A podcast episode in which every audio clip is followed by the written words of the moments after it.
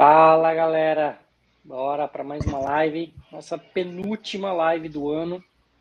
E por incrível que pareça, a gente vai bater exatas 100 lives no ano. É, teve uma ajuda aí com os vídeos da Carol, né? Mas vai bater uhum. exatamente 100 conteúdos novos em 2020. Show de bola. 2021. Torcer para 2022 a gente manter essa meta aí, né? Essa meta não, né? Esse marco de 100 lives. Boa. Então, bora lá para nossa live número 437, Lightning Web Security. O que você deve saber sobre isso, né?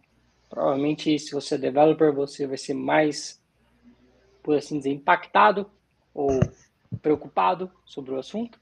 Se você é um admin, chances são de que isso vai passar despercebido por você. Se você está começando agora no universo Source, pode ser que você não seja tão afetado também. Se você ainda está usando Aura, bom, aí pode, pode, deixar o like e sair da live. É, se você usa Lightning Web Components, fica aqui a informação importante. Boa. Não, Bora lá. Se você usar Aura, fica que mais um argumento para você mudar, né, para o LWC, é, essa live. É, bom, a gente até estava falando aqui um pouco antes sobre o assunto e, e a gente chegou à conclusão ali que pro, para alguns desenvolvedores isso vai ter impacto, vocês vão entender no decorrer do, do que é o assunto. É, mas eu pensando agora, enquanto o Fernando estava falando, é, pode ser que para certificação de JavaScript isso aqui faça uma diferença, porque tem uma parte de, de server ali na, na, certificação de JavaScript. Então eu acho que esse assunto, Lightning, Lightning Web Security, pode ser que caia na certificação de JavaScript nas próximas releases. É, pelo menos Muito alguns conceitos ali. Sim, com certeza. Bom, bora lá. O que, que é o Lightning Web Security? É, Lightning Web Security é uma arquitetura nova, é, digamos assim, digamos assim não, ele é uma arquitetura nova de segurança, é, onde essas, essa nova arquitetura ela vai ficar no, nos componentes LWC, especificamente LWC, não em componentes Aura, é, e ela vai ficar na parte do cliente. Quando eu digo cliente, é na parte da sua org. Então, quando a gente está dentro do Salesforce, quando a gente está dentro de uma Lightning Page, a gente tem diversos componentes ali. Um são da Salesforce, padrões Salesforce, é, sei lá, o exemplo Path, é, a tela de detail, de related, tudo aquilo são componentes, né? Até os botõezinhos, dos botõezinhos até as partes maiores, são todos componentes. E quando a gente cria um componente LWC e coloca ele na numa Lightning Page, a gente está colocando um componente num universo de componentes. E esses componentes eles se executam junto. Quando a gente abre essa página, todos os componentes eles começam a fazer o que é, o que o código deles pede. Né? Então, é, tem componente que vai abrir, vai pegar o ID do registro e vai exibir o registro, os, os campos na tela. Tem componente que vai pintar de verdinho o, o, o path, o botão que você está no path. Tem componente que vai, é, enfim, vai chover um, um confete e por aí vai. Os nossos componentes não são diferentes. O que a gente manda ele fazer, eles também vão fazer assim que a gente abrir a tela. E aí que entra é, essa parte de segurança, essa, essa nova arquitetura. Cada componente hoje ele roda dentro de uma uma caixa, digamos assim, do JavaScript. Todos eles rodam ao mesmo tempo e aí a gente tem um cara chamado Locker Service para garantir a segurança, para garantir que um componente não invada o outro é, de alguma forma, um componente não atrapalhe o outro de alguma forma. Com o Lightning Web Security, a gente, isso muda um pouco, né? Então a gente vai ter ali é, algumas, alguns conceitos novos. Eu não vou me estender muito, senão eu vou matar a live inteira, mas a, a ideia é meio que essa. Então, Lightning Web Security é uma nova, uma nova arquitetura de segurança voltada para os componentes LWC. Quais problemas o Lightning Web Security resolve, Fernando? Vamos lá, antes disso, eu vou colocar Boa. aqui um linkzinho para vocês é, só para vocês, vocês entenderem, né? o Lightning Lock Servers, Lightning Locker, como a Salesforce chama agora, né? Antes era Locker Service, agora é só Lightning Locker. Ele foi construído pela Salesforce. Uma forma ali de impedir que você crie um componente e o seu componente comece a alterar o comportamento de outro componente, como o Arthur citou. É, o Lightning Web Component vem do Lightning, vem do Web Component, algo que já existe, standard, padrão JavaScript. E o Lightning Web Security também não é invenção da Salesforce.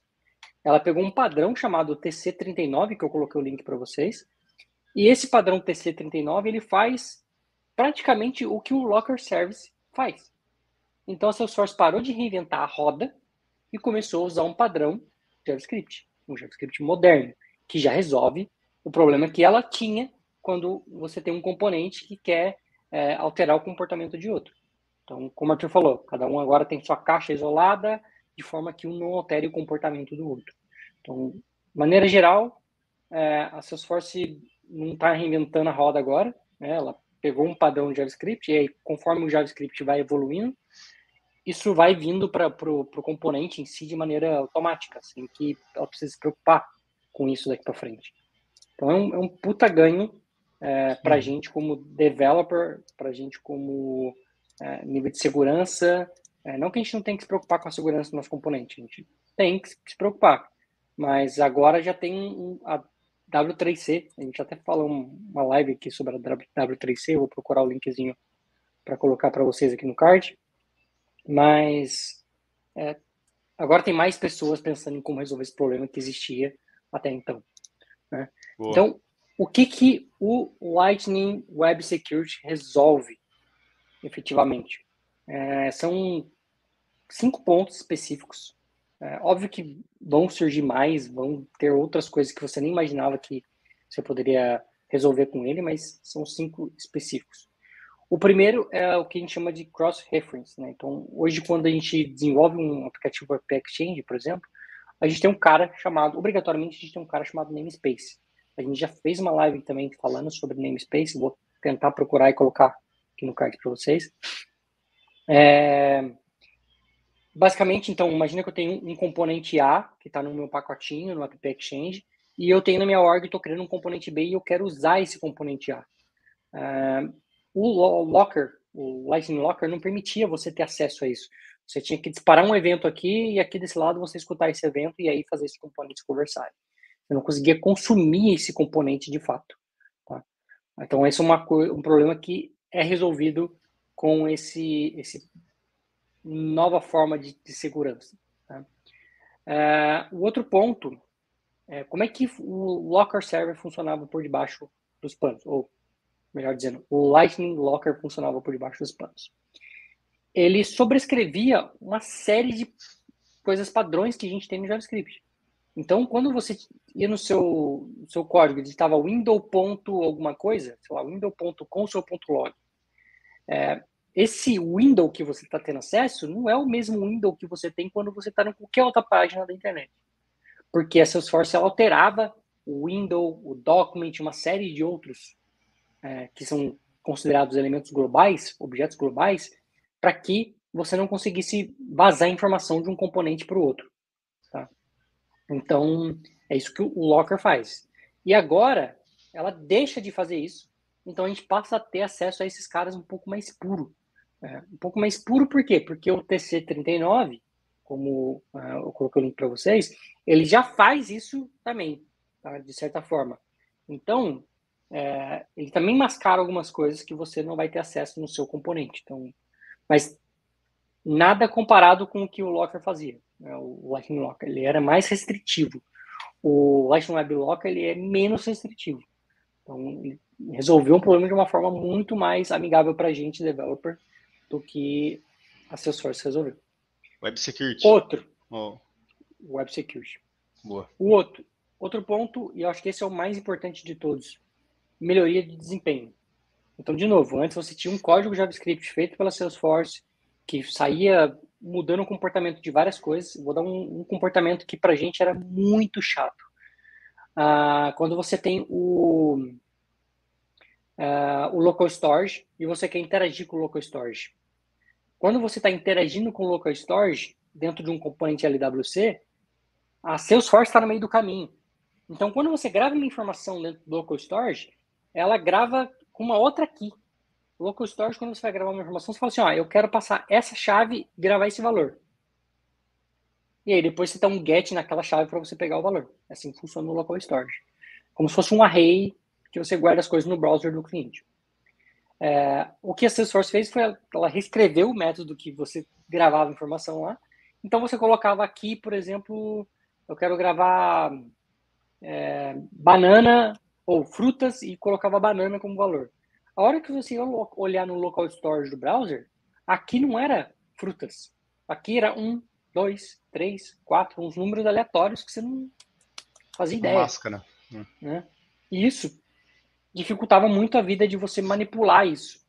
Então, óbvio que você sempre dava o get por banana, por frutas e percebia bananas, mas porque a Salesforce fez uma lógica para isso.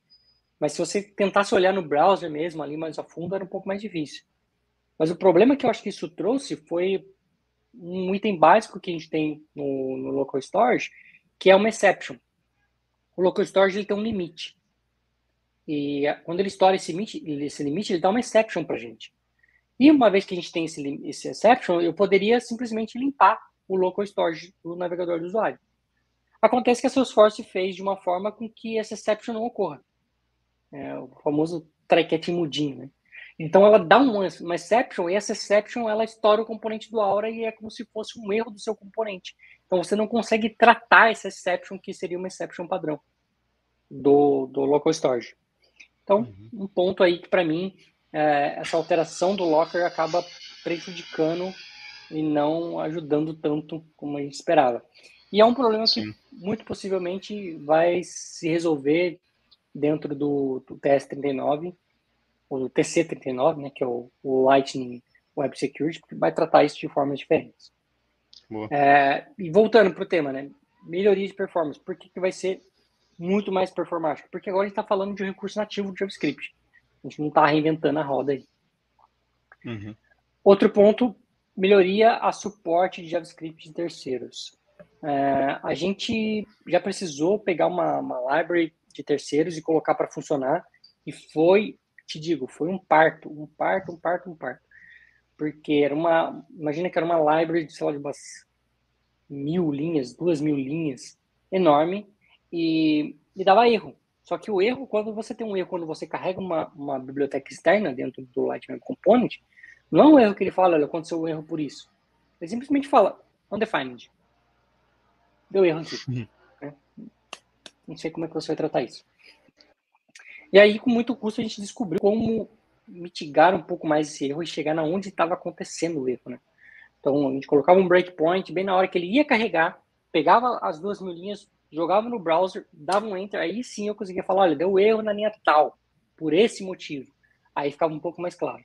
E aí a gente foi corrigindo a library de, terceiros, que já era uma library minificada, ou seja, não era um código puro. A gente foi vendo ali onde que estava esbarrando, corrigindo, corrigindo, corrigindo, e a gente gerou uma versão nossa da library e que funcionava com o LWC. É, chances são de que agora essa library vai funcionar um pouco mais fluida com o Lightning Web Security, pelo menos é a minha esperança. Né? Hum. Então, eu espero que isso ocorra. Já quero começar os testes para ver o como isso vai facilitar a nossa vida em alguns pontos. E, por último, é, compatibilidade com o JavaScript mais novo. Né? Obviamente que é o que a gente mais espera poder usar uh, o hype do JavaScript e por ser é, um por, pelo Lightning Web Security ser modelado em cima dos últimos padrões, que é o, o TC39, isso vai fazer com que ele evolua conforme os browsers vão evoluindo. Então, isso evita uma série de dor de cabeça para a gente. Boa. Bom, e como que o Lightning Web Security funciona? é, de fato, assim. A gente já, já deu algumas nuances aqui, mas é, para a gente selar uma, isso, deixar isso mais claro, basicamente ele vai separar em caixas os seus componentes. Então, vamos pensar em um cenário é, diário de, de uma org Salesforce. A gente vai ter componentes padrão Salesforce, que vão estar na caixa do, JavaScript deles, ali do, do, sandbox JavaScript deles. A gente vai ter os componentes que são de pacotes, pacotes que a gente instala da, da App Exchange, etc., que vão ter os seus próprios componentes. E a gente vai ter os nossos componentes da nossa org que a gente criou para a regra de negócio. O Lightning Web Security vai separar esses três mundos é, nas, nos seus mundos, é, de forma que eles fiquem ali na sua sandbox JavaScript, e isso não vai deixar com que eles se interfiram. Então, é, ele funciona semelhante na parte de segurança, é, com igual o Lightning Locker, inclusive até o, o ponto de baixo, qual a diferença dos dois, é, mas ele, ele tem essa arquitetura diferente. Então ele funciona basicamente dessa forma. E aí, estando ali dentro da sua é, JavaScript Sandbox, ele está seguro e do mais eu acho que não impacta mais nada. Ele não muda, a gente não tem que colocar nada de diferente no componente, é, a não ser que, como o Fernando estava falando aqui, é, se hoje você fez algum esquema, alguma, é, alguma gambeta para enganar o locker, para fazer alguma coisa com o locker, putz, aí os seus componentes vão mudar, vão ter um comportamento diferente, sim.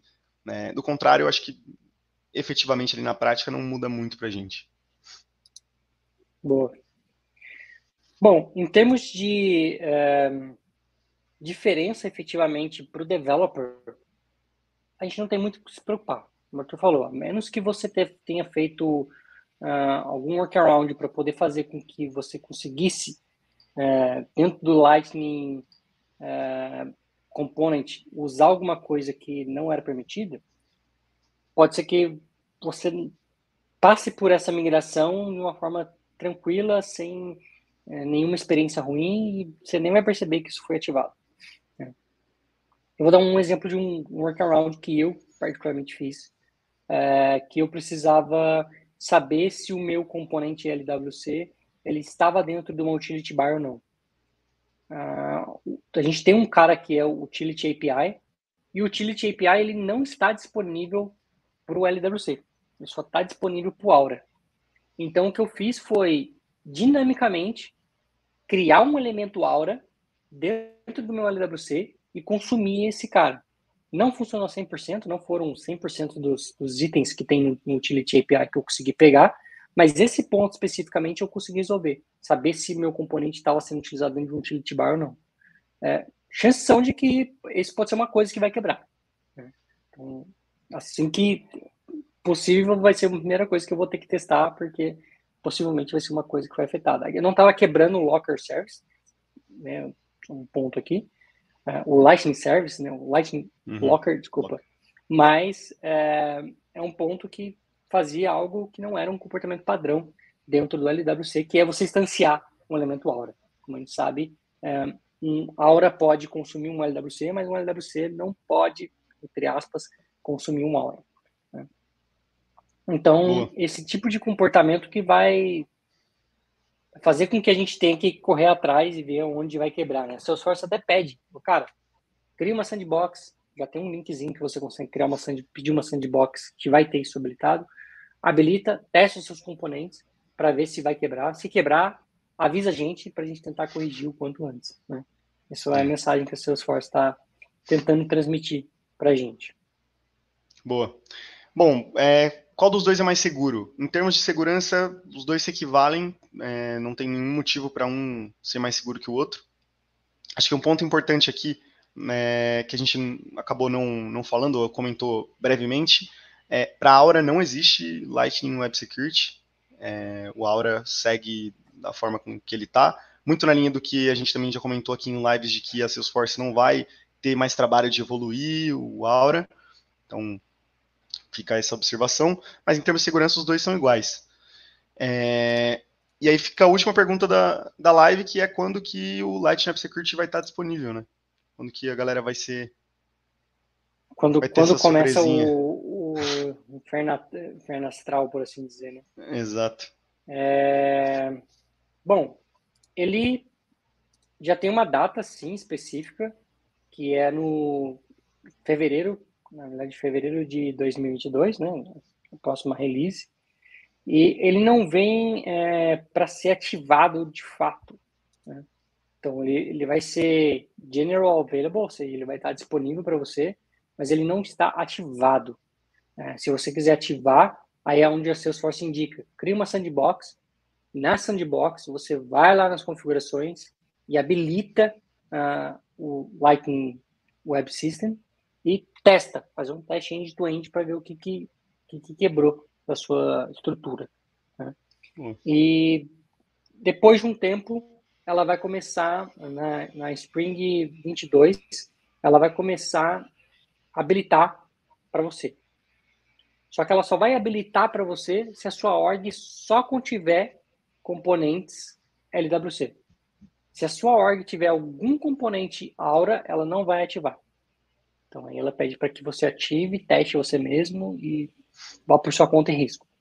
É, o, o, Lightning Locker não vai morrer, né? ele vai ser utilizado para dentro do componente Aura, mas a ideia é que você teste os seus componentes Aura para garantir que nada aconteceu quando isso for ativado.